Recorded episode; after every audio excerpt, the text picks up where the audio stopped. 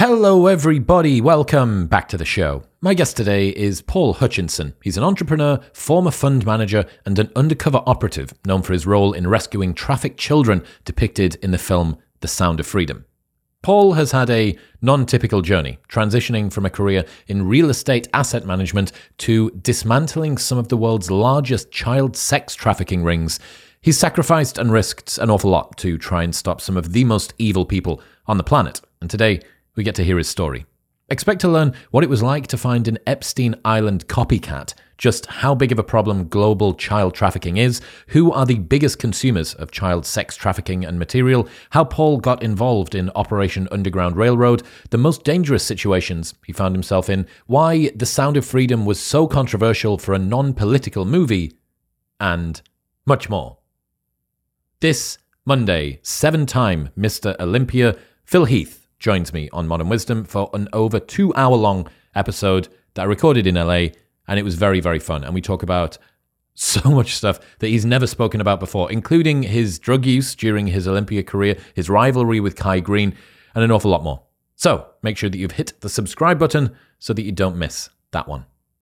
All right, quick maths. The less that your business spends on operations, on multiple systems, on delivering your product or service, the more margin you have, the more money that you keep. But with higher expenses on materials, employees, distribution, and borrowing, everything costs more. So, to reduce the costs and headaches, smart businesses are graduating to NetSuite by Oracle. NetSuite is the number one cloud financial system bringing accounting, financial management, inventory, and HR into one platform and one source of truth. With NetSuite, you reduce IT costs because NetSuite lives in the cloud with no hardware required. You cut the cost of maintaining multiple systems because you've got one unified business management suite, and you are improving efficiency by bringing all your business processes into one platform. Over 37,000 companies have already made the move, so do the maths and see how you will profit with NetSuite. Backed by popular popular demand, NetSuite has extended its one of a kind flexible financing program for a few more weeks. Head to netsuite.com slash modern right now. That's netsuite.com slash modern. Look, Bumble knows you're exhausted by dating.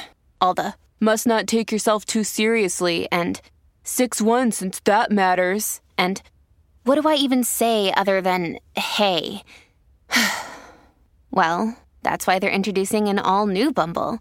With exciting features to make compatibility easier, starting the chat better, and dating safer. They've changed, so you don't have to. Download the new Bumble now. But now, ladies and gentlemen, please welcome Paul Hutchinson.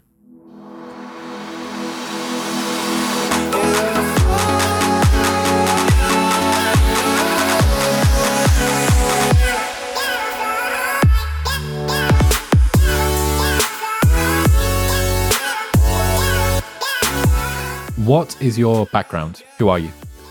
Well, I'm uh, somewhat of a serial entrepreneur. Had a few, lots of failures and a few successes. I'm the founder, uh, co-founder of Bridge Investment Group, $48 billion assets under management. So it grew pretty well. Give all the credit to the team people call me all the time. They say, Paul, I have a question about real estate. I say, I don't know, I don't know anything about real estate. They're like, what? You're the founder of a multi-billion dollar real estate fund. I said, no, I know how to build teams and I know how to have the vision from the beginning to create it. Fast forward, got recruited about 10 years ago to uh, help on an undercover rescue mission, the one that is featured in the Sound of Freedom movie. My character is played by Eduardo Verástegui. I'm Pablo. I'm the fund manager who gets recruited to help fund the operation and play a role. And we can go deep into that. Since that time, I have led or played a key part in over 70 undercover rescue missions in 15 countries, retired from my job, focused full time on philanthropy, zero social media for 10 years, came out just four months ago to share the stories and inspire people. Talk to me about how a fund manager ends up becoming an operative for a anti-child sex trafficking ring sting company? Well, I, I have I have a special set of skills from previous life that makes me somewhat safe in a dangerous place. But what had happened is our attorney general called me about 10 years ago. And he, I, I'm like, what's up, AG? And he's like, what's up, Hutch? And, and, uh, he said, Hey, I got to talk to you about something. It's pretty dark. He said, I know you're really involved with child related charities. I was on the Make a Wish board of directors for 10 years, a bunch of things. And he said, he said, This is the fastest growing criminal enterprise in the world, and good people don't know that it's happening. I'm like, Well, what is it? He, he says, it's, it's, it's human trafficking. In this situation, it's child trafficking. And I'm like, What? Like children being sold for, for what? I mean, how does that work? And he says, For sex. And I'm like, well, No. That doesn't happen. He said, no, he says there's this Homeland Security agent. He's in Colombia. He's identified some children down there. I want to introduce you to him. And and fast forward, I end up um, helping to raise some money and fund the what he thought was going to be 20 children that were in Cartagena. But then he called me and he said, Paul, he said, I'm here in Cartagena. There's not just 20 children, there's more than 50, there's more than 100. And what I didn't know is that that he had already had some conversations with with Sean Reyes, the attorney general, and and were specifically looking for somebody who could play a role like a Jeffrey Epstein, somebody who was was well off, that that had this playboy background, so to speak, that that also could handle himself in a dangerous place. And so he called me and he said, Paul, he says, there's more than 100 children that are tied to these different rings. I think we can rescue all of them on the same day at the same time, but I need your help in a big way. And I, I'm like, well, how much do you need? And he said, I need you. Can you be in Colombia in two days? And I was sitting there, I was in, in Atlanta, Georgia. I was at a conference. I was raising money from billionaire families for the fund. And I hung up the phone and my business partner's like, did you really just commit to that? and I'm like, yeah, if, if I can, if there's something about me that they can use to help rescue these kids. An hour later, the co-founder of my fund, John, calls me up. He's like, Paul, uh, Don called me, told me what you're doing. Have you thought through this? He says, this is, this is really dangerous. He said, you're, you're set you could you could sell out today, buy an island, be happy the rest of your life. I'm like, would I really be happy, John? If I bought an island, if I bought a yacht, or whatever. I said, I said, tell me this. If if if I was doing something else dangerous tomorrow, if I was climbing Everest, you and I have the same conversation. He goes, Yeah, we probably would. I said, and when I'm 95 years old and I look back upon my life, and I say I climbed this mountain and I built this multi-billion dollar company and I helped rescue this many children from slavery, from being trafficked? Which of them matters at all? He's like, Yeah, you're right. You got to do this. Just so, how big of a just how big of a problem is child trafficking? Because I, I, I thought this was uh, some Middle Ages shit. I didn't think that this was the sort of thing that happened, and certainly not in you know relatively developed countries. Yeah, yeah. It's human trafficking as a whole it's the fastest growing criminal enterprise in the world and the second most profitable, surpassed the illegal arms trade. And many think it's going to surpass the drug trade within the next couple years. And and you know, a quote out of the movie is, is that we had Jim Caviezel say because you can sell a bag of coke once. You can sell a child, a 5, 10 year old child, you can sell him 5, 10, 15 times a day for the next 5 or 10 years. And it's a big problem. Now, I will say this what's depicted in the Sound of Freedom movie, those things happened. Those children, those stories that we pulled from all these rescue missions, we compiled a bunch of those stories together to create the narrative for the movie itself. So yes, children are taken just like that. There's there there's all kinds of different ways that these kids are brought in, but the majority of child trafficking is right under our noses. Over 70% of children that are being sold for sex sleep in their own beds at night.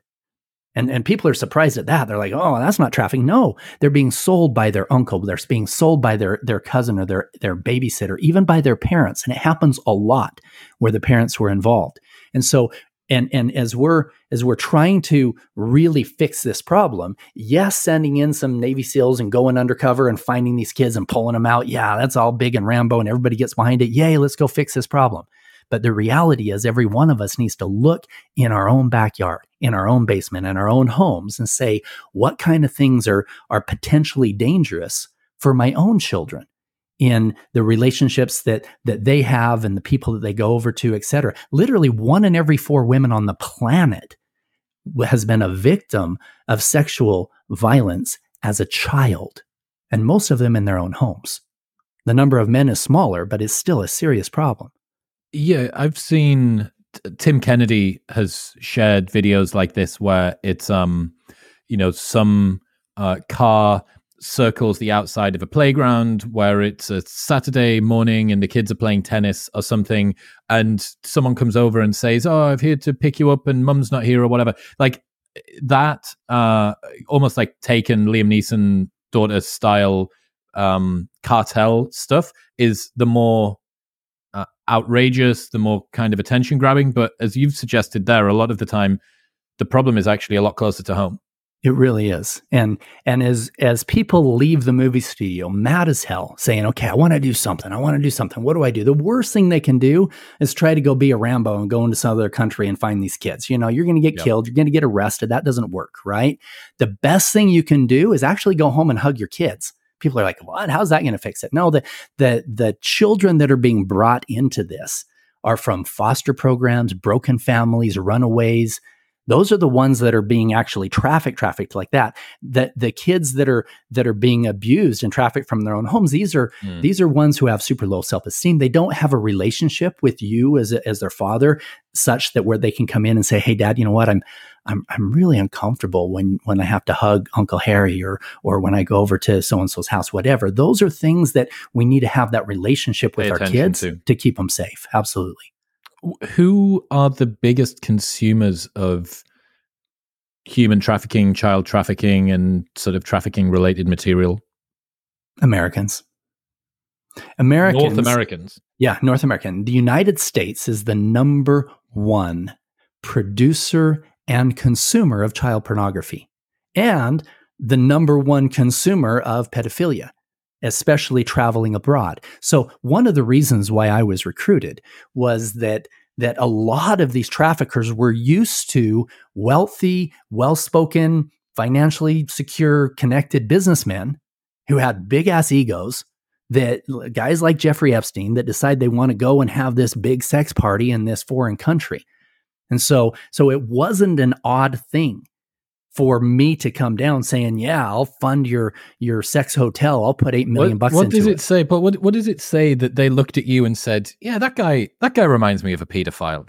Like what? okay, what do you? Okay, this is funny as shit right here. Are you ready for this story? So so Sean Reyes, I wasn't there for this meeting, but I was told that that uh, the Homeland Security agent that the, that Jim Caviezel plays in the movie, he was trying to find somebody who could play this role, and he was in a meeting, and he had he had uh, Josh Romney, Mitt Romney's son, was there, and Sean Reyes, the Attorney General, a couple others, and he says, you know, this is what I need. I need somebody who's who can play this role that that you know would be safe in this dangerous place and whatever. And Sean says, well, have you ever met Paul Hutchinson?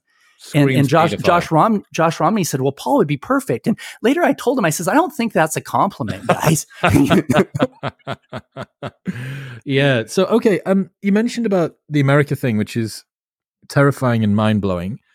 How interconnected and global is this? Are we uh, are people, children from Southern Africa, Sub-Saharan Africa, are they being flown over? Do, do, do children and and human traffickers tend to stay within a particular sort of geographic net? Here's what we found: is in most of these rescue operations, the, about half or more of the children were from that country, were brought in from super poor areas. The the parents were duped, whatever they were brought in. Half of them, though, that were were brought from other places. In fact, that that first rescue that was depicted in in the Sound of Freedom, I was sitting there on this chair, and these traffickers brought out these four virgins scared to death. One of them was an 11 year old boy brought in from Haiti. They gave him cocaine that morning because he was so scared. I mean, what, what kind of effed up monster thinks that that's attractive, right? It, it, it's, it's, it's sickening to me. But these children, there were there were children from Asia, there were children from from Dominican Republic, children from Haiti, children from all over there. In fact, the last one that I did before I came out from being undercover, I was in Ecuador, and most of the kids that they brought were were trafficked in from Venezuela because there was a there was a lot of upheaval in the country and there's there's poverty that's there and and it's super easy for these traffickers to go in and bring these kids into other countries promising them a job and of course their job is being trafficked. Yeah, when everyone's starving and will do anything for food, the vigilance that you're going to have against your child being trafficked is going to go through the floor when you're trying to keep food on the table. Okay, yeah. so you get this phone call your business partners think that you're a crazy person. Uh, you decide that you're going to go to Colombia two days hence. for, actually, first off, you mentioned that you had a background that predisposed you to be able to be in kinetic or high pressure situations. What's that background? Yeah, a couple things. I, we found that our best undercover operators are not. Um, we had special forces guys with a lot of them, which is great, but the best ones were ones that were highly trained in in hand to hand combat. Are you, are you familiar with Krav Maga? I am. Yeah. So for your listeners who don't know, the you know the other other martial arts, karate and, and whatnot, bow to your sensei, three points when you kick them in the leg. Krav is brick to their head and go home to your family, right? It's Israeli special forces hand to hand combat, and it's it's the most lethal on earth. When, every move, they don't breathe, they don't see, they don't walk. I can take away a gun faster than they can pull a trigger every single time, and and it's that kind of of training that you have to have when you're in that situation. You don't have guns and night vision goggles and and, and a spotter. You just don't. You know, you're face to face with guys selling you eight year old children that would kill you in a heartbeat if they knew who you really were. And so being able to be super and and and a lot of it, we never had I I, I served on 70 undercover rescue missions. Not once did I have to use I was gonna say, did anything background. ever get kinetic? Oh, things things got super dangerous, super dangerous a couple times, but not to the point. Now we had four traffickers that actually ended up dying on missions, but they were they were killed by each other by other traffickers in which yeah it's exactly. Right. like that's all right we'll, we'll take care of that. So but there were some super dangerous situations but never to the point where we had to be involved. I was i was sitting talking i was standing on a, on a sidewalk talking to one trafficker in latin america we called him Diablo. He had devil horns that were tattooed on his forehead.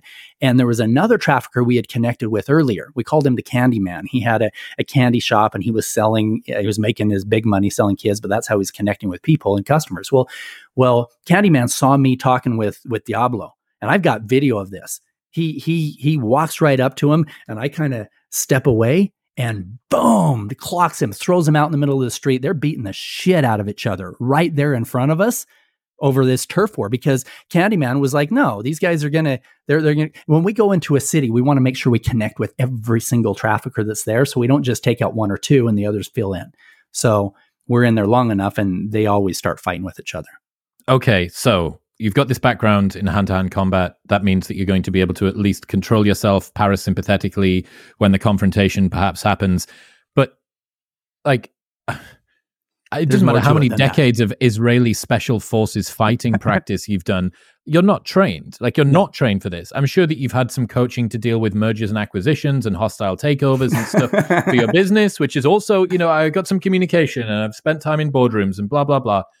But none of these things are anything close to uh, special forces, uh, information technology, surveillance, counterterrorism, None of this. And they've given no. you 48 hours. And during that time, you need to get yourself over there. So talk us through the story. You're, you're, you're on the plane, you're heading down there, you arrive. What happens next? Actually, I was supposed to fly right into Cartagena. Well, I there was a layover in Bogota and during the layover, I was supposed to get in Cartagena that night, and the the meeting with the traffickers was the next morning. Well, I get into Bogota, and something happened. They canceled the flight going into Cartagena, and and everybody was pissed. Like we're in the airport now. Realize this: I had come from a wealth conference, right? I had I had thousand dollar cufflinks on my on my cuffs, right? I was a target, and at the time, at the time, Bogota, Colombia, it was twenty five dollars is what you needed to pay somebody to knock somebody off, right? So so if if I looked like I was worth any more than $25, I was a target. So I'm in a I'm in a custom suit. I've got I've got a custom cufflinks. I've got a my Gucci bag. I was going down there on purpose dressed as this wealthy guy that was going to pay for this thing, right? And they canceled the plane. Everybody's pissed and throwing things and mad that they canceled it. I'm like, okay, this airport's not safe. And and if it's not going out, I need to go get a taxi. I go outside. I get this this taxi and he looked like he was legit. I says, "Hey, take me to the Marriott." Boom, he passes the Marriott. I'm like, the next exit, next exit. I'm like, the Marriott, a key. He goes, no, no, hotel, hotel, right? He takes another exit, and this is a shitty part of town. I'm talking there, there's there's prostitutes, and I'm dressed like the biggest target on the planet. And there's there's big thugs that are standing. He goes, hotel, hotel, tell me to get out. I'm like, no, there's no way in hell I'm getting out. Uh, he, he had, I'm sure he had to deal with those guys. Fortunately, I had donated a bunch of money to the to the police department and helped them with some things, and I got an honorary colonel badge. Right, it's a freaking badge badge. Right, I'm digging through my bag, I pull it out, and I'm like, Policia, Marriott, Ora, ahora now my shitty Spanish, right? Telling him take me to the Marriott. And he's like, okay. So so that was my first experience in Colombia, dressed like a target. Of course, that next morning, and we get to the Marriott, there's guys with full automatic weapons out in front as guards. I mean, this is a serious place. In front of the the elevator going up, there's guys with automatic weapons. And so so the next morning, I uh, get back to the airport, fly in, and and I'm thinking the whole time, I'm thinking John was right. you know, my business partner, have you thought through this? I'm thinking, yeah, that was that maybe I should have thought through this. That was that was super dangerous already in uh, in being in this position. And the reality is they didn't have time to set up on that first operation. Now, the 60 plus after that, I was Paul Stone, Paul Black, Paul, you know, all of Paul Steele, undercover profiles, everything set up. They didn't have time for that. We had 24 hours from the time that he was showing the traffickers, this is the guy that's going to come and fund this. I went down as Paul Hutchinson. That by itself was dangerous right? Super dangerous. And so, you know, they they pick me up at the airport. These two Navy SEALs, big ass dudes. You know, they're my show bodyguards and my real bodyguards in a fully armored car. I'm like, damn, this is this is sketch. And and we pull into this restaurant. And there's this balcony that's overlooking the beach, and we're parked there on the beach. And these guys are, you know, show they're going out looking around, but the traffickers are looking from the top with the undercover CSI agents and whatnot that, that are up there. And so I get out, I walk in, and these guys are they're pissing themselves. They're like, "Yeah, this is the guy that's going to fund our missions and whatever else." But I'm like, I'm, I'm in a dangerous place. If if if if they the only thing that really kept it going was the fact that they thought that their whole world was going to be made right by me you know there's there's no reason to take me out there because i'm going to fund their project and they're going to be making tens of millions of dollars a year off these americans that were coming down. So that's the only thing that really kept me safe in that situation. Negotiated with them sat there halfway through the meeting one of them. In the movie this is depicted with me in the in the mercedes where where my driver gives me a picture of this 11 year old girl. In real life i was already there.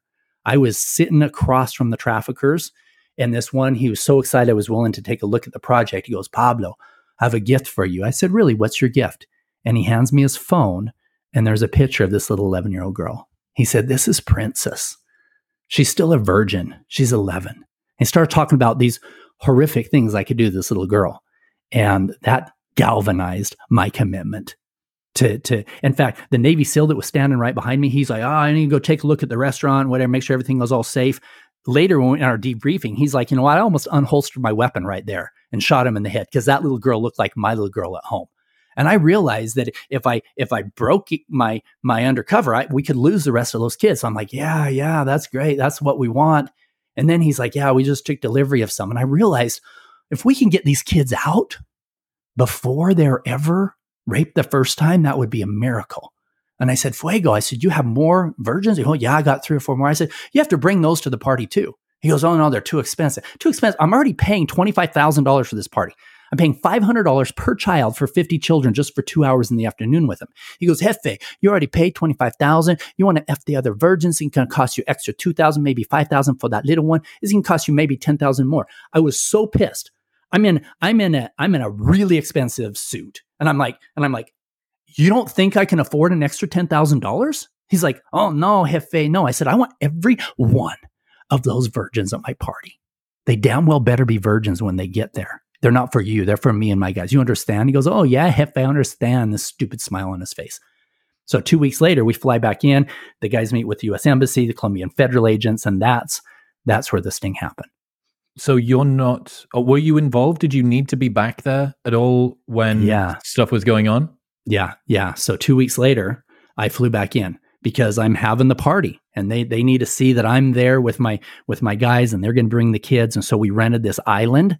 There was this private island out away, and we we they we told the traffickers meet on the on the the the bank area. Um, on the the on the mainland with all the kids they showed up with 54 children Almost every one of them were under the age of 16 years old. Many of them were kidnapped from other countries. And I'm sitting there, you know, pretending like this is my big party. Now, my buddies from my party are all former special forces guys and stuff that are all hanging around but i'm sitting there these guys showed up with these kids we put the kids in a in a safe place in this kind of cabana area in the house and we have this table outside and we're sitting there negotiating with these guys and we have undercover cameras to be able to catch everything they're saying because we don't want the children to ever have to stand trial and, and testify. We need a, and that was a dark conversation super dark because we have to get them to say why how old the kids were what they were willing to do where they got them all of this stuff in that conversation so we could and and it was really really dark in fact we had a, a situation that was that was super dangerous we were supposed to order tequila. Once we had all the information, we're like, order tequila. And that, that was the sign where, you know, we had, they had 40 federal agents that were on this case. Four of them were posing as our maids and our waiters and our cooks. You know, the rest of them were there to storm the party. You know, they weren't very good cooks, but they're armed, right? And and we're supposed to give this this signal to them, and they're they're supposed to come out and and call and two, three minutes later, they're supposed to storm it all. So as soon as we have all the information, we're like, okay, tequila, let's order tequila. Let's get the party started. Boom, we ordered tequila. Two minutes past, five, 10, 15. It was 45 minutes. Now, in the movie, we depicted it like they were waiting for the other kids. The, the, in reality, the kids were already there, but 45 minutes later, before the agents actually came. We found out later that it was it was uh, uh, somebody from the Child Protective Services, the boss of all of them, that slept through her alarm and missed the boat coming out. And she's like, "No, we can't do this thing without me there." We're the problem was we had just started the party, tequila. It's time to bring out cocaine and the kids and everything else, and we had to figure out how to delay for forty five minutes. So, what did you do? Well, this was now I'm not tooting my own horn, but this is where it was a damn good thing that I had done a bunch of mergers and acquisitions and business stuff. Right? Because they, they get up and one says, Oh, I'm going to go get the kids. I'm going to go get the cocaine. I'm like, shit, we can't do that. You know? So I, I said, guys, guys, guys, you know what? You bring out the kids and the cocaine, I'm going to get fucked up for the next two days. I'm not going to be able to think. I'm going to have such a great time. But you've proven to me what you said you could do. Our deal was this we're going to have a party. You show up with the inventory you have. If I'm happy with that inventory, I'm going to fund your project. So let's let's figure that out right now. Somebody bring me a, a notebook and a pen. Boom, they bring me a notebook and pen. And I start drawing out this business plan. Chris, this is where it got dark, right? Because this business plan penciled and it was it was horrific. i'm like okay so with this business plan we drew out what the what the resort was going to look like. I'm still delay delay delay. Where's the freaking agents right? And then i'm like okay let's let's put together a spreadsheet here. Let's let's talk about the cost of goods. What is it going to what does it cost for you to bring in a little colombian girl? Oh $2500 we can get one you know okay. What does it cost for an american? Little blonde girl. What, what's that going to cost 25000 i'm writing these numbers down right? And then i don't know how dark you want me to go but but okay, I'm, I'm going there. I'm like, okay, so you're charging me two thousand to five thousand dollars for these virgins, right? Are you just fucking me over, or or is that really what you're charging? They're like, yeah, yeah, that's what we really charge. So I'm writing these numbers down. I say, okay, after you rent them out the first time, then how much does the cost go down? And then the female trafficker, the one that in the movie was the one that was running the the the modeling agency, she says, oh no, she said we can we can rent them out more than once as a virgin. And I'm like, I'm like, what? I'm like, got my pencil. I'm like, what? What? What do you mean? She said about two hundred dollars for an operation to sew back their hymen. And I'm like, what? I couldn't believe what I was hearing. I mean, not only are they selling these children like they're cattle, they're talking about things like that. And I thought, what has the world come to where any person on the planet thinks that that's okay? Any person on the planet. And so I'm like, okay, that's getting heavy. So I'd change the subject. I'm like, okay, I'm still delaying. I'm like, okay, you know, I'll fund your your modeling agency. Let's talk about that. Tell me the details. And a lot of the stuff that went into the movie was from that conversation, the details that we got of where they were getting the kids and how they brought them in. Finally, I mean, it was half an hour into it, and I still hadn't agents hadn't come. Finally, I said, guys, you know what? I like what you're where you're going with this. You've proven that you can do it all anything I invest in, I want control. I'm taking 55%. I'll give you the money. I said, there's another 45%. And I pointed at one of the guys. His name was Eduardo. I said, I said, you, you get, you've done most of the work. I think you should get 35. The other guys can split the other 10. And then they're like, ah, I says, you know what? Why don't you guys figure it out? I want to, I want to pencil this right here. I want to put document whatever it is. And they argued, boom, these traffickers against each other for the next 15 minutes until the agents came, arrested everybody and threw us all on the ground. But that was that was sketch. And it was a damn good thing that I knew what I was doing when it came to writing out business plans. what what is it like when the armed forces finally get there and blast through? Like, is it just the the highest adrenaline that you've ever felt? Chaos, chaos, because they've got they've got live rounds, right? And and they're they're pointing them at all of us. And the bad guys have to think that we were arrested and taken to the U.S. to stand trial, right? They can't think that we were even involved. And so so we had uh, Sean, the attorney general. This was before he actually became AG. He was standing right behind me. He was operate. He was we called him La Sombra, the the, the shadow, right? He was really my translator because my Spanish sucks. And uh, and he he and uh, as soon as they all came in, he he takes me to the ground to protect me, you know, as my protector, whatever, as my and uh, and he's we're laying there on the ground in the sand, ants crawling over the top of us. They're throwing all the traffickers down. Everybody's getting handcuffed, and we're laying there as they're interrogating them, and it's it's going on and on. Now they take the traffickers off the island and and but the traffickers see us being laid down and and then the child protective service people are in with the children and then I we, we were able to get up and I went into the the side part of the house where where some of our bags were. And I'm getting one of the bags. And one of my operators was there. And because it had a grass roof on this this building you could hear what was going on in the other rooms. And you could hear the kids in there. And they were laughing and they were they were you know joking with the the child protective service. We are trying to calm them down. And that sound of freedom versus the crying that I heard half an hour before, that was the most beautiful sound that I ever heard. And I started crying. And and I turned to the operator and I said, Wow, I said, I spent my whole life making rich people richer. I want to make a difference. Uh, I, am obviously what what's what's happened with these young children is that they've been psychologically manipulated in a, in a variety of ways to get them to um, collaborate or, or, or at least not not protest. Yeah. How do you or the child protective services people get past that level of manipulation when trying to convince the kids to now trust you as not someone that's again this is just the next set of traffickers that are going to sell me to some some yeah. other awful person well first of all the kids in all the missions that i've done the kids don't know that we were the good guys you know, and um, we have a whole separate team that goes and helps them with the rehabilitation and and and working through that. I will say that's where the real rescue is. Pulling them out of hell is the easy part.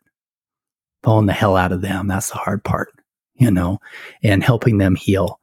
And uh, I will say that you put these kids in a healthy home that has the love that they need we have a we have a wonderful organization that we partner with. So my foundation is the Child Liberation Foundation. You can go to liberatechildren.org and find us there. But we we partner with a number of other ones, and there's one I love. It's out of Guatemala called the Hope of Life Foundation, and they've helped over thirty thousand victims recover. And their model is beautiful. They they have this property that's way away from the city, and they have this farm and this ranch area, and then they they they have poor families, a mom and a dad, and maybe one child or whatever that can't afford living where they were. And then they have wealthy donors that'll come down and say, okay, I'm going to build a house. It's only going to cost 10 grand for a beautiful two or three bedroom house there. And they bring this family in and they say, okay, here's the deal. We're going to give you a house and we're going to give you a job and we're going to give you three more children right? And so there's these children that have been taken from these horrible situations, and instead of just putting them into a foster home or what, and you know something that's going to be perpetuating the problem, they put them into a healthy home with a healthy family that can give them the love they need. And then, of course, you've got the therapy and the psychology and everything else that's part of it. The hard ones, Chris, are the ones that that here in the U.S. This is the hardest ones. The ones that were abused by their uncle or by their dad or were sold by their mom when they were younger and then their entire life, they've had to hold this in. And they've built these layers and layers and layers of protection around themselves. And then finally, they get to the point where they're talking about in 10 years of therapy, they're still having a hard time breaking through it. In fact, the average age of somebody that talks about child abuse that they went through, the average age is 52 years old. That's my age. You know, I have grandkids. They've, they've spent their entire life dealing with that kind of trauma. So helping them work through that, that's a whole different ballgame. You put these children in a healthy home, it's amazing how fast they can bounce back. That's crazy. So, okay, you, you do this first one, and that seems like a real baptism of fire to be the first mission that you go on. Why or how do you decide that you're going to continue to do this? I understand the motivation, right? Like I, I'm all in, and, and this thing's terrible, and I can enact change, and so on and so forth. But you're supposed to be a businessman. You're supposed to have re- responsibilities, you have family, kids, you know, other shit to do and now you've got to what like just bruce wayne batman your life in half and and, and go off and do this stuff how, how does how do you fit it in how does it all that integration work so i'll tell you a quick story i uh about a year or two into doing the rescues a few years into it i I, I had gotten a divorce. I was with, I was dating a girl that I ended up marrying later, but I, I was dating her and, and she had, we are getting pretty serious and she had a little nine year old and 11 year old boy of her own and she said I, would come back from one of the pre-ops and a week later i was going down for the actual sting the operation. And she said you know what paul? I've been thinking about this a lot and i i if we're going to make this work we you've got to change that. As is this is i just i have so much anxiety every time you go. I just can't do it. And and you know i i felt compassion for where she was coming from because yeah i'm sure that was super difficult. But her her two boys had a little girl that was from the neighborhood that was playing and I think her name was Jessica. And I, I said, I, she was in the other room. I said, Hey, Jessica, come in here for a minute. She comes in. I said, How old are you? She said, I'm 10, almost 11. I said, What do you do for fun? She goes, Well, I, I, pl- I ride my bike. I like to sing. I like to dance. I said, What do you want to be when you grow up? She said, Maybe be a dancer, maybe be a nurse. Beautiful dreams for an 11 year old child, right? I had her go play in the other room and I turned to my girlfriend and I said, The children that those traffickers showed me yesterday were her age. And if I don't go back down, somebody very likely is going to buy them. And can you imagine the lives that they live? They deserve to want to enjoy riding their bikes. They deserve to want to grow up to be a dancer or a nurse. And just because those kids, maybe their parents don't have the resources I do or the background, doesn't mean they love them any less or even if the kid's parents were involved, which happens, it doesn't mean that that child is worth any less than any of the other ones. So you had to make a lot of sacrifices personally in order to be able to keep this thing going. Okay, so what were the most dangerous situations that you found yourself in? I mean, it doesn't sound like that first one was completely undangerous. You're being thrown on the ground. There's live ammunition. There's a lot of problems and complications. But was there something where you thought well, this could really, really go nuclear pretty quickly? Oh, yeah. Yeah. So the first year and a half, I was going in as Paul Stone, right? Paul Stone is a wealthy playboy. I've got pictures of Lamborghinis, Ferraris, whatever else. And, and that was actually fairly safe because once I showed up, the undercover guys were already with the guys. They said, listen, Paul Stone's coming with his party, no knives, no guns, no problem, you know, and it's pretty controlled. We've got a lot of guys there. After about a year and a half, I was asked to start doing deep cover. And it's dangerous for the wealthy guy to do deep cover. So I had to change my profile. Instead, I'm working for a rich guy, right? And so I'm, I'm now Paul Steele. And Paul Steele is working for a guy with money named Mateo. And he's so I then, because I had I had done enough of these things, I then started going two in the morning downtown Port-au-Prince, Haiti, connecting with the worst part of humanity that are selling eight-year-old kids and and finding where they're holding. Because our goal is to get to where they're holding them. If it's not just taking down the pedophiles, not just taking down the pimps, but we've got to get to their suppliers that that are physically controlling the kids because then I can geotag the location of where they're keeping them or they bring the children out so that we can then do the sting and rescue them from there. So that's the goal is to get to the boss's boss. And I was in I was in Latin America. I met with this guy, super dangerous man. He's six foot three, killed lots of people, and and and everybody cowered to him. Everybody. Uh, the, everybody, all the drug dealers, stuff. Yeah, yeah, this guy is the boss. This guy is the boss. Well, connected with him, told him, listen, I'll pay you couple hundred bucks each time you you I can't my boss will kill me if I taste the candy, but I have to verify you have the candy. So I'll pay you if you show me where they are. Well, he showed us some kids. We knew that he was legit. The next morning he calls, Pablo, I have to show you something. I have to meet, I have to meet. I said, okay. So we we meet. He says he jumps in the car. He says, all right, we got to go somewhere. We Got to go. I said, we're gonna go see some more kids. I'll pay you some more money if you show me your where where you're we're keeping the other ones. He goes, no. He says, you know I'm the boss. Uh, he says, you know I'm the king, right? I said, What? He goes, I'm the boss. I said, Oh, yeah, it's very obvious you're the boss of this whole city. He goes, Every boss has a boss, and I'm going to take you to see my boss. He's in charge of, and, and this guy was man in charge, right? I get out of the car and this guy's talking back and forth, super dangerous conversation. He says, he says, uh, he said, give me your business card. I pull out my business card, my undercover one, Paul Steele. He looks at it. He says, tell me your phone number. Now, if I didn't have, now we saw at least three in this one. I met with him later. There was eight of these these guys that were watching us that were had guns behind that that building everything else. And he says, he says, he says, tell me your phone number. And I had it memorized just like that. And he says, tell me your address. And then he says, show me your phone. And I pulled out my phone. He says, show it to me. So I, I show my phone to him. And he dials the phone number that's on my undercover to make sure it's ringing to my phone. And it rang. And he smiles. He says, I like you. He ended up bringing 24 children. He was he was the king. He was the boss of that whole area. The federal police said that they had been trying to get in touch with him for 3 years. And I got his phone number in 24 hours. So, but that was super dangerous. If I didn't have that number memorized, if I didn't have all of the things set up properly where my undercover phone was ringing to that, uh, we would have been done right there. What were the places you went to? You mentioned uh, an area of Haiti there, but I imagine it's been a like a world tour of the most destitute, awful locations for this yeah. sort of stuff. What are some of what are some of the others that stand out? More than half the children that were rescued in Thailand were sold by their own families. Super just poverty there and and feeling like you know what the, if you're you're going to be better off in a brothel and we can now have enough money to be able to pay for the food for our kids that was super sad um, there were a lot of children lot of children in the island of, of haiti is also shared with the dominican republic and the dr um, there was we did a lot of operations that were there in the Dominican Republic, and there was a lot of very very young kids. Very very sad situation there, all over Latin America. Um, some of the best law enforcement I've ever worked with as the the guys in the federal police in Mexico.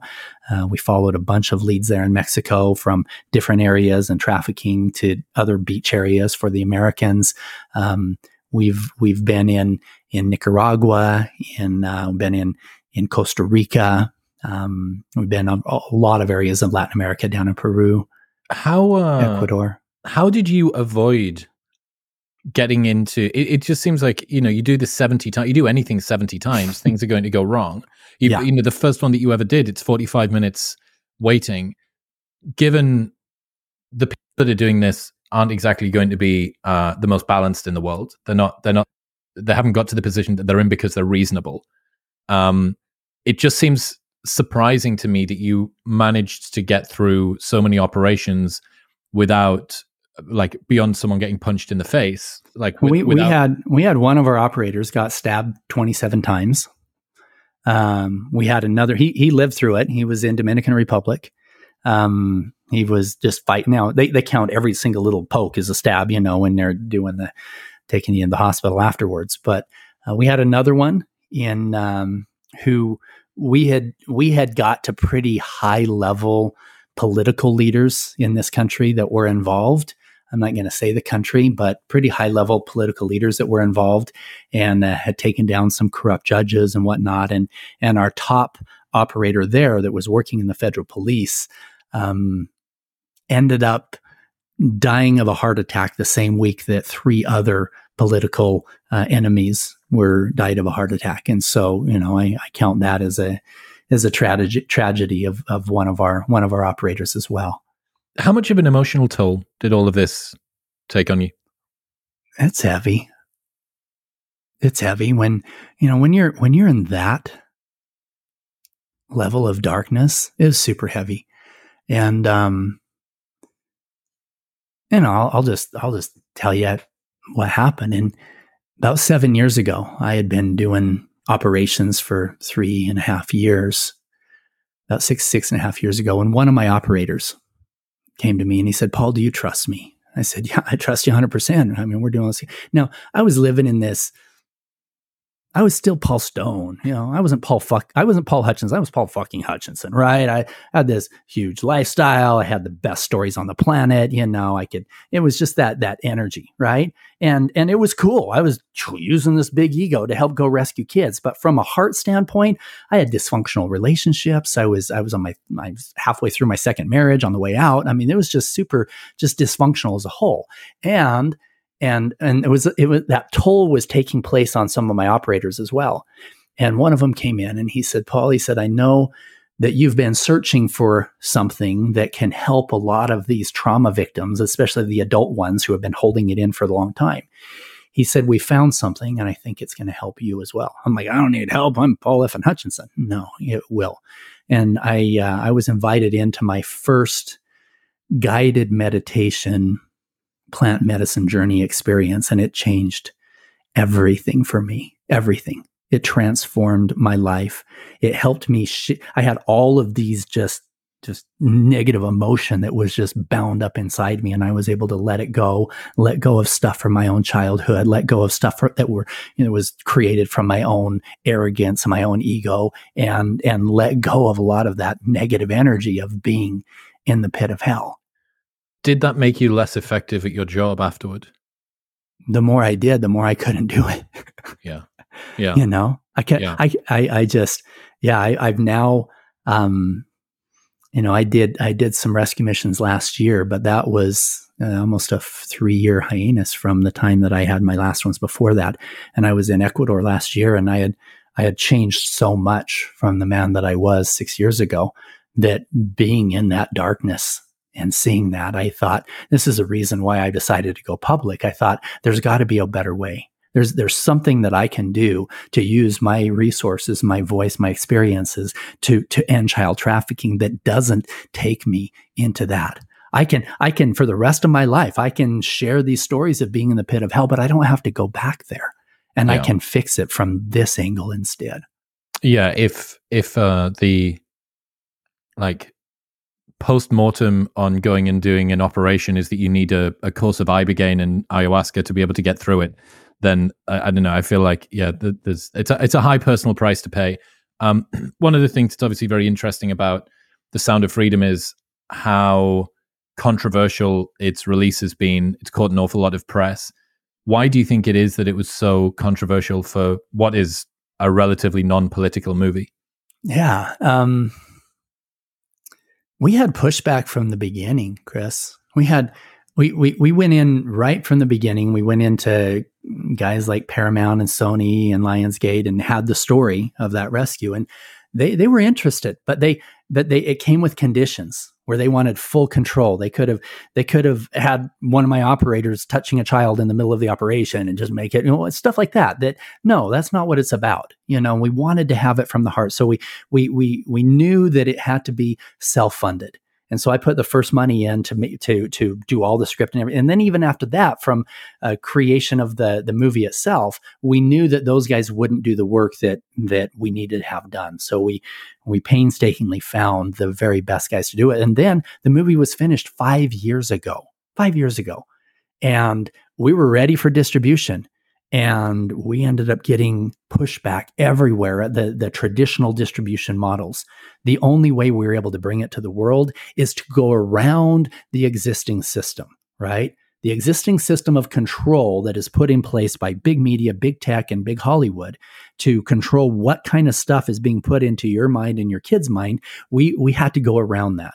And so going through Angel Studios was was something where we could go from the people for the people, right? Where it was supported with this grassroots movement, this pay it forward type of a thing is is is what really worked. And so I will say this, um, there have been there have been things where some of the actors have have have been very very political in the last few years. You know, Jim Caviezel is an amazing, amazing actor. But in terms of of of taking a broad swath through the population, say this is something we can all get behind, it doesn't work if you're if you're talking about adrenochrome and and QAnon and uh, things and whatever else, right? And so so my answer to that is this: you know, I I uh, I see myself as a conservative, you know, and I I've I voted that way most of my life. But this is not a political issue. This isn't a rich versus poor. This isn't a black versus white. This isn't a right versus left. This is about the children. And until we can come together on that, then we're going to continue to have these problems. And so it, it, shouldn't be political, but unfortunately, some people see it as that. Is it a red flag given Hollywood's history with people like Jeffrey Epstein and stuff like that?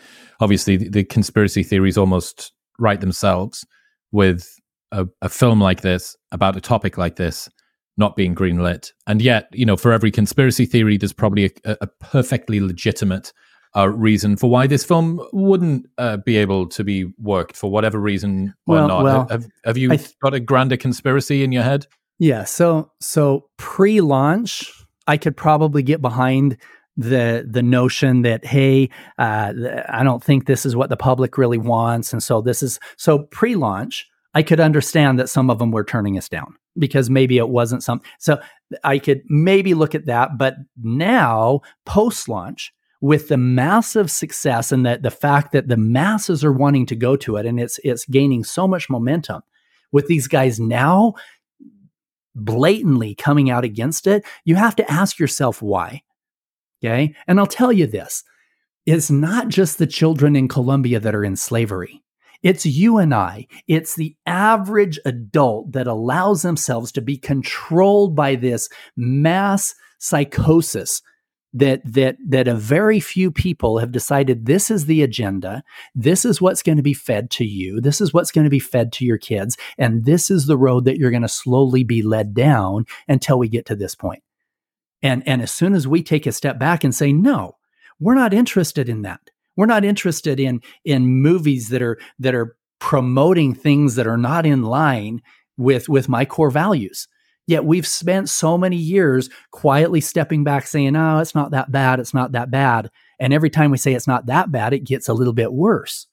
And so now this is coming out blatantly in their face. No, this is something that we can all get behind. And they're like, oh no, we can't, we can't have that message out. What, what do you think is the road that uh, people are trying to be walked down here? Obviously, you've spent not only before you started doing this because of your wealth level that'll have given you access to a lot of uh, high level individuals. Actually, this is this is let's ask this first. Outside of your time working with uh, uh, working with the child trafficking stuff, what are the sorts of people that you've met at the wealth level that you're at and above? Have you met any people who you've been scared of having the sort of resources that they do? You know people that that achieve very very extreme wealth have done it for a particular reason. One of the things that is often a limiting factor for people with nefarious ideologies or, or views about the world or plans that they want to enact is that they don't have the resources to be able to make it happen. And as you get toward the multi multi multi billion dollar net worth individual you end up with somebody who might very well have the psychopathology and essentially unlimited ability to make things happen. Have you met people in business meetings or at these conferences or at dinners that are terrifying to sit across from? What's that like? Absolutely. Yeah, I'll tell you a story. 2012, I had just surpassed $2 billion in assets under management. I was the number one performing real estate investment fund in the US and started getting invited to different conferences with the ultra elite. And I got invited to a very special one the the the top of the top of the top. We're talking multi multi generational billion dollar families that are really pulling the strings. And um, now I know a lot of wealthy families that are really good people, but we're in this room. And before, and I was there supposing to, I was going to speak about some of our investment strategies because we were doing really well. I mean, high double digit returns. And so, so, uh, but I was sitting there and this guy came up before I did and he, he had a, he had a spreadsheet and he posted up on the wall and it was population. He says that this, you know, we're this population here, we're going to hit 8 billion people by 2024, 9 billion here, et cetera, et cetera. And then he said, he said the, the, um, the problem is, he said, the baby boomer age, we've known about it our whole life, that starting in 2016, the, the percentage of people that are over 65 years old and aging out of the workforce, he says it will become completely unsustainable. And, and there's no way that we can sustain financially the people moving out of the workforce, the it, population. He said, and and it was a pitch, an absolute pitch for population control, right there in front of these guys. The, and I saw it with my own eyes right there. And he he talked about how with the new medical advancements, how literally if you have enough money 20 years from now and you're relatively good health, you can live to 200 years old, right? With the, the medical advancements taking off like they are, et cetera. And then he says something about how the, the, the, the ideal population for this earth is about 500 million. 7 billion people less than we had at the time right and so so i'm i'm sitting there thinking is everybody going to start throwing up here no he, he got a standing ovation right that scared the shit out of me realizing that that there are people in that ultra elite mindset that truly think they see us just like that female trafficker was seeing those kids that could be sold a second time you know as absolute n- non-human. And i thought how can you feel that way about your fellow man? But that's exactly what i saw firsthand. Yeah i have a friend daniel who sat opposite somebody not too dissimilar and this person was uh, overtly talking about being an apex predator. He said, when you're an apex predator, you don't care about the prey. And he was being sort of very uh, callous about the externalities of whatever his business practices were or whatever his plans were for what he was doing professionally or personally or whatever it might be. And um, yeah, it's it's interesting to consider what happens to the human psyche when you you have such a long ladder that we're not evolved to have, right? You know, we're in small groups within a tribe of 150 small groups of you know between 30 and 40 little little little pockets and then to be able to go okay i can no longer be first out of 40 i can be like a hundredth out of 7.8 billion people. It's it, I, I it's almost like a vertigo but status vertigo and i wonder what it does to the psyche of someone that wasn't built to uh, well in a well balanced manner be able to deal with that yeah. Well, it's it's one of the reasons why I was recruited to do the undercover work. Is unfortunately, you take you take guys who have had you know a shitty childhood and they got low self-esteem and a huge ego and a big checkbook and they pretty much conquered everything and they've gotten to the point where they are effing everybody and that doesn't really do it for them anymore. And so it's this this apex predator type of a mindset and it grows and grows into this point where they they think it's eh, it's okay. If i rape a 12 year old i was raped at 12 years old. What does that mean you know? And that's that's that that that energy that unfortunately is the type of guys that are going down paying fifty or hundred thousand dollars for one of these sex parties with kids in Colombia. That's why I was chosen. That's why it wasn't so strange for traffickers in multiple countries for the operators to come in and say, "Hey, there's this this profile of this Paul Stone, and it's got all this stuff, and he's coming down." Yeah, of course, yeah, we met with guys just like that. That's who's that's who our clients are. So now I'm not saying that it's just the rich guys who are the clients, but I but I am saying that that arrogance tied together with unresolved trauma, tied together with unlimited resources. You know, they say that that power corrupts and absolute power corrupts absolutely. And unfortunately, you got a lot of people that think that they have that absolute power. Mm. What what is the current state of the world of child sex trafficking. I mean, you know, it seems like your guys have tried to work pretty hard at this. We've got this film that's come out now. In terms of operations, have you even made a dent, or is this like trying to put put a sandcastle up against the tide? No, it's the opposite, Chris. So here's the thing: ten years ago, when I was sitting on that chair and they presented these little virgins and they were scared to death, and I made that commitment at the time, there was approximately 8 million children that were being sold for sex. In the movie, we talk about over 2 million children a year being sucked in. Those are new ones that are coming in. But the, the numbers were approximately 10, 8 million children that are being sold. The end of last year, I finished up some rescue stuff in, in uh, South America and I, I, I looked at the numbers. And statistically, they said there's approximately 10 million today. So if my goal was to eradicate child trafficking, I wasn't doing a very good job, right? Pulling 20 children out of out of hell, yes, it made a massive difference to them. But then we spend the next five to 20 years dealing with their trauma and helping them. And because not enough was being done to fix the demand side, it created a vacuum. And another 20 children were being sucked into the deepest recesses of hell. So I took a step back and I'm like, okay, well, undercover rescue is not fixing this problem. I've got to figure out how to fix the demand. What does that look like? And for a while, I thought, well, maybe I need to go out against pornography because all of these guys started out with a hardcore addiction that that became harder and harder. Pretty soon, they needed something younger and younger. But almost everybody listening to me has seen pornography. Just because you've seen pornography doesn't mean you become a pedophile. But but when you take a woman from a divine feminine to an object, you do start going down a dark road tied in with that ego and that arrogance and that commoditization, etc. However, even that is a symptom of a deeper problem right?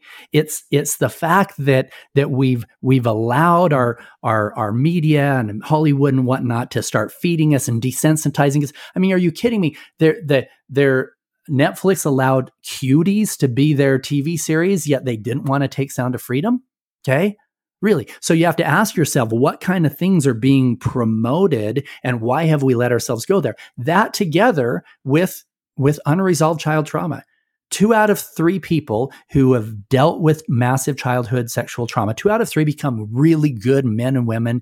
They've dealt with their shit. They, they, they use that as a motivation to, to protect innocence at all cost. However, one out of three end up becoming contact offenders. And so people ask me a lot. They say, Paul, how can you go face to face with somebody selling an eight year old and not have them see the anger and hatred in your in your in your eyes? And my answer surprises them. I said, I part of me really feels bad for them. How can you feel bad for them? They're selling you an eight year old. No, I will do everything in my power to ensure they never hurt another child again. But what I wish more than anything is that I had a time machine and I could go back five years or 10 years to the point before they ever ever hurt a child and figure out what the hell was going on in their life. They were likely raped as a child themselves. They had a thousand bad things happen and a thousand bad decisions that got them to the point where they thought that that was okay. And now we don't have time machines, but what we do have is hundreds of millions of people on this planet who who are dealing with a level of crap in their life that if we don't help them work through it, will likely pass that trauma on to others. So if we can come from a place of compassion and love those kids, those teenagers that, that dealt with that and give them the help that they need, I think we'll save millions of children. What's the next steps? What are you planning on doing to try and impact this further? What can people that are listening doing if they feel compelled to contribute? Two things. I uh, opened up a website literally last week called Liberating Humanity, Liberating Dash Humanity. And you can follow me on all my social media. You can just type in liberating. I'm the first one that comes up. It's Liberating Humanity because that's what it's about. It's not just liberating the 10 year old from the clutches of a trafficker, it's liberating humanity, which will in turn save those 10 year olds before they're ever raped in the first place. That's my primary goal. You can go to liberatechildren.org and and get involved from the actual child rescue stuff. We're still funding operations of of guys that are going in and taking out pedophiles, et cetera, and are, are cleaning things up. But my goal personally, now that I've decided that that my voice is more powerful than than my body being undercover, and so being on podcasts like this one with your amazing audience, I mean, it's you being able to take your your lifetime of work of of accumulating this following and and being willing to bring me on and have me share my voice, my passion, my heart, I believe I believe that is going to help save children. I really do. I think that there are people who are listening right now that are like, you know what? Yeah, I'm, I'm dealing with some stuff, whatever. Go get the help that you need. Come on to liberating liberating humanity and, and, and download some stuff and get some help so that you can work through your trauma because we love you. We know that that's super difficult to be holding on to that. So let's release it and, and stop the generational trauma, stop the demand side so that we can eradicate child trafficking. Paul, I love your energy. I think that you've made a, an awful lot of sacrifices in order to be able to get this across the line. I really, really hope that everything you do in future goes super well. To uh, everything that we've spoken about, everyone should go and check that out. I, I, I really do think that, you know, it's a, a, problem that's been hiding in plain sight. And you need a landmark event like the one that you've been a part of to to uh, bring public attention to something that really needs it. Thank you, Chris. Honored, honored to be on your show.